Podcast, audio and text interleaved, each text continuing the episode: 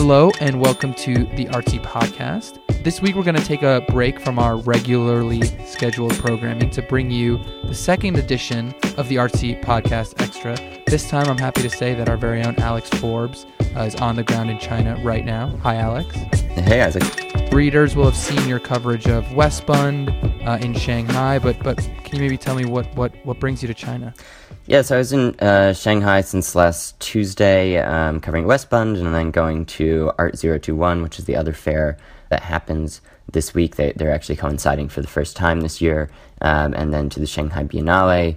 I took the train up on Sunday uh, to a very smoggy Beijing, um, trying to check out the art scene here, seeing what's happening in both cities, and have been really, uh, really amazed by by the kind of rapid development. I haven't been in China in, in 10 years, I think. So uh, certainly it's changed a lot since then.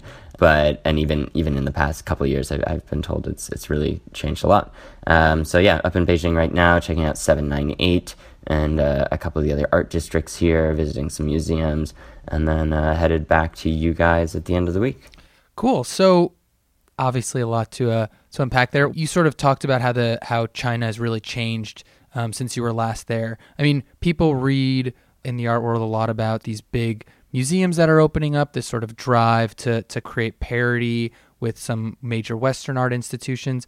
You know, where do you sort of see the narratives following through, and where do you see them kind of changing uh, based off your on the ground experience?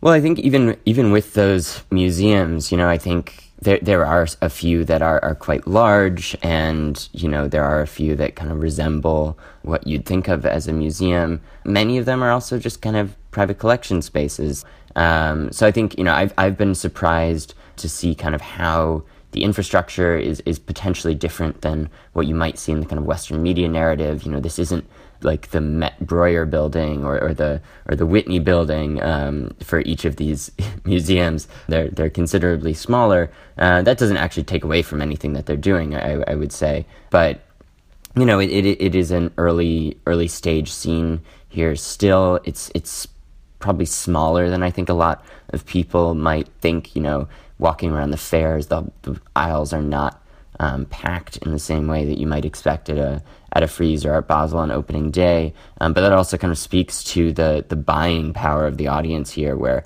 you know people did phenomenally well from what I was hearing at both of the fairs, and you know that's that's to just a few uh, individuals that they're really kind of set up for that small but mighty collecting audience here. I want to talk a little bit more about the fairs. So, for those of us who maybe aren't necessarily familiar with the um, art fair scene in China. Um, I know it's, been expanding, changing.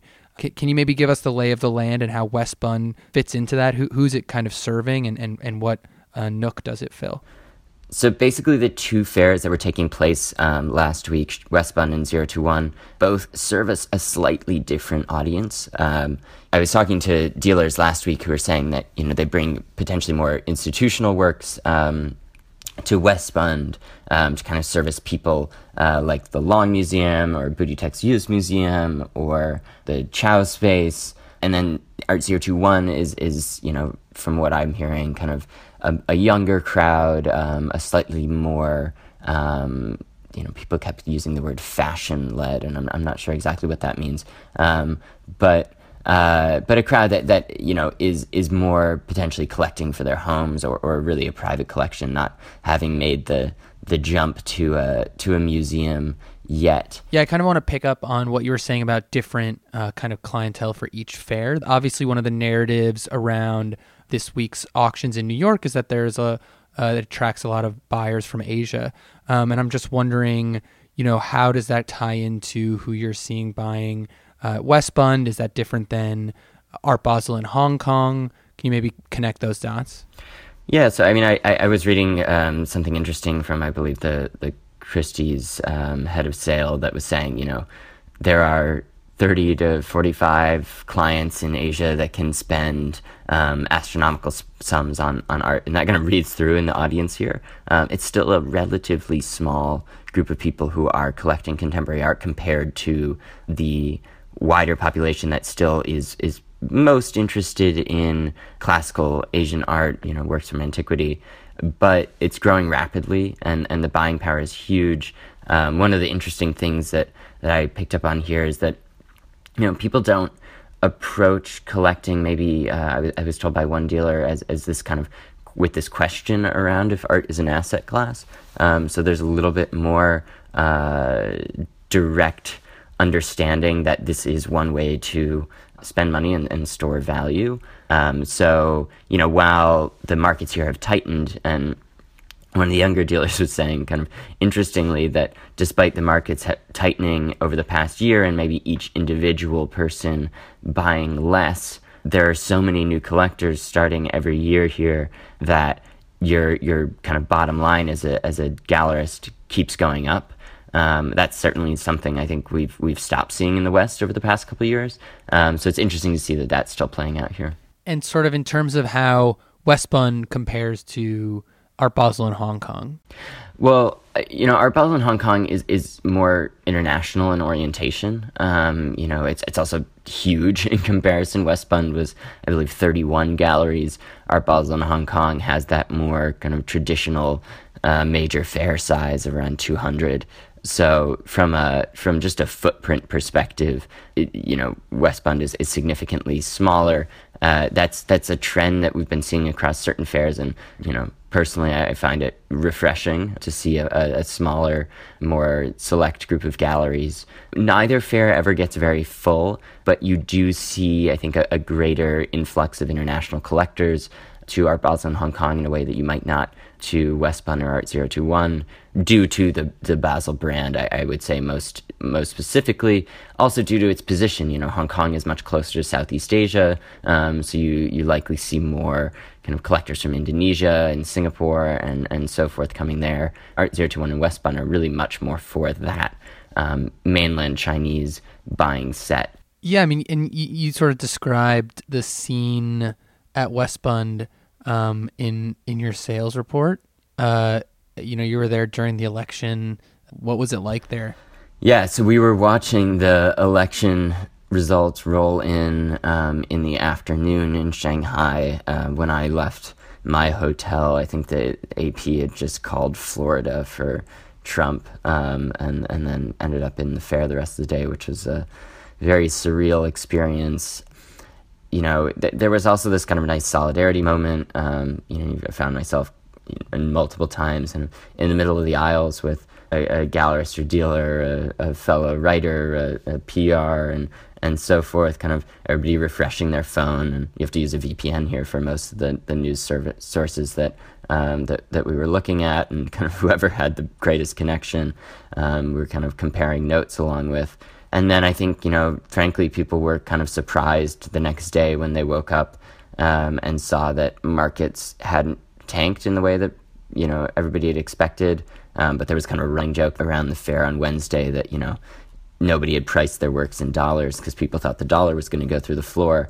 And we haven't necessarily seen that pan out at, at all, really, um, since since the election has happened. You know, the the stock market has hit record highs throughout the week with this so-called like Trump bump. Yeah, I, I definitely think it's without editorializing or anything. It's just simply too early to say um, what what impact Trump will have on on the whole world. But um, kind of kind of talking about Trump and China, you know, obviously in the campaign, he sort of talked about it as this monolithic, far off place in a sort of otherizing, xenophobic way. And I and I'm curious, you know, you're you're obviously there right now. You've spent time there in the past. Can you maybe provide a little bit more nuance uh, about about you know even the differences between Beijing and Shanghai, for example?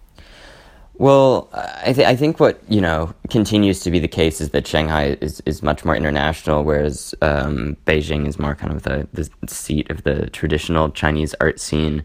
Um, Shanghai is definitely on an upswing right now. Um, some people that I spoke with said that due to some recent kind of tightening of, of certain regulations, there there are people that are moving down to Shanghai um, because it's you know it's not in the capital, so the you know the thumb comes down on you a little bit less less strongly than it might otherwise, and, and in other places. Um, but you know, it, it, what's what's interesting is that you know you definitely have more private museums in Shanghai. I, I've, I've been told that the, the government there has really made it a key initiative to um, to import culture into the city, which um, I think we can all agree is, is a good thing. Westbund, in and of itself, is a government sponsored development initiative where they're really decided to carve out a portion of the city and say, you know, this this spot is going to be about Western, mostly contemporary art, uh, which is which is a cool thing. You know, granted, it's it's less accessible than uh, might be ideal by public transport, but you know, it's it's a it's a worthy initiative nonetheless. And I think most most art zones tend to happen on the fringes of of cities anyhow. Um, in Beijing, you know, you still have this seven nine eight zone, which you know, is kind of a maze of small streets that that have you know major galleries like Pace, as well as you know uh, private museums like M Woods and and the UCCA, and also major local galleries, Long March Space, Beijing Commune, etc. There's much more artists in um, Beijing. I was at the studio of um, Fei, a very famous artist who's uh, also doing the next uh, BMW art car, and you know she was saying that you know, Beijing is much less crowded than um, Shanghai, and and you can have a bit more space here to work. But it definitely does seem that there's some significant momentum moving in Shanghai's direction in terms of both the international art scene's recognition of it, um, its ability to host not one but two um, major art fairs, and generally population kind of centering there, and then the museums uh, museums centering there. So you kind of mentioned a little bit about how how things are kind of changing and getting bigger there. How do you sort of see the art scene developing? You know, when you when you make your visit back in the next ten years, how malleable really is is what what's going on there? In the way that you know you don't see elsewhere things are still really plastic here. You know, it's been inspiring to see how just hungry for information the the kind of art population is here. There's clearly um, a certain group that's been able to travel around the world, go to all the major fairs, see the major institutions, and develop relationships with kind of international galleries and, and museum directors and curators and so forth by joining young collectors councils. Certainly that's that's a small group and there are many more people here who would like to see that connection. So i think it's going to be really exciting over the next few years to see how this continues to develop. You know i think it's it's almost comical but uh, but a very real thing here how you know if you've been collecting art for 10 years you're like one of the real old guard and there are people starting museums who've only collected for you know three years or, or, or fewer so, you know, that gives you a kind of picture of of how fervently people are collecting and also how um, how much more this audience is p- positioned to expand. You know, you have a, a, growing middle class and, and therefore also growing art interested class and, and upper class that will be, you know, curious to see how things continue to develop over the next few years. All right, I think that's a great place to leave it. So, Alex, uh, thanks for filling us in all the way from China, and we'll let you go. Thanks for having me. I'll see you guys soon. Please remember to rate and subscribe to the podcast on iTunes. See you guys next time.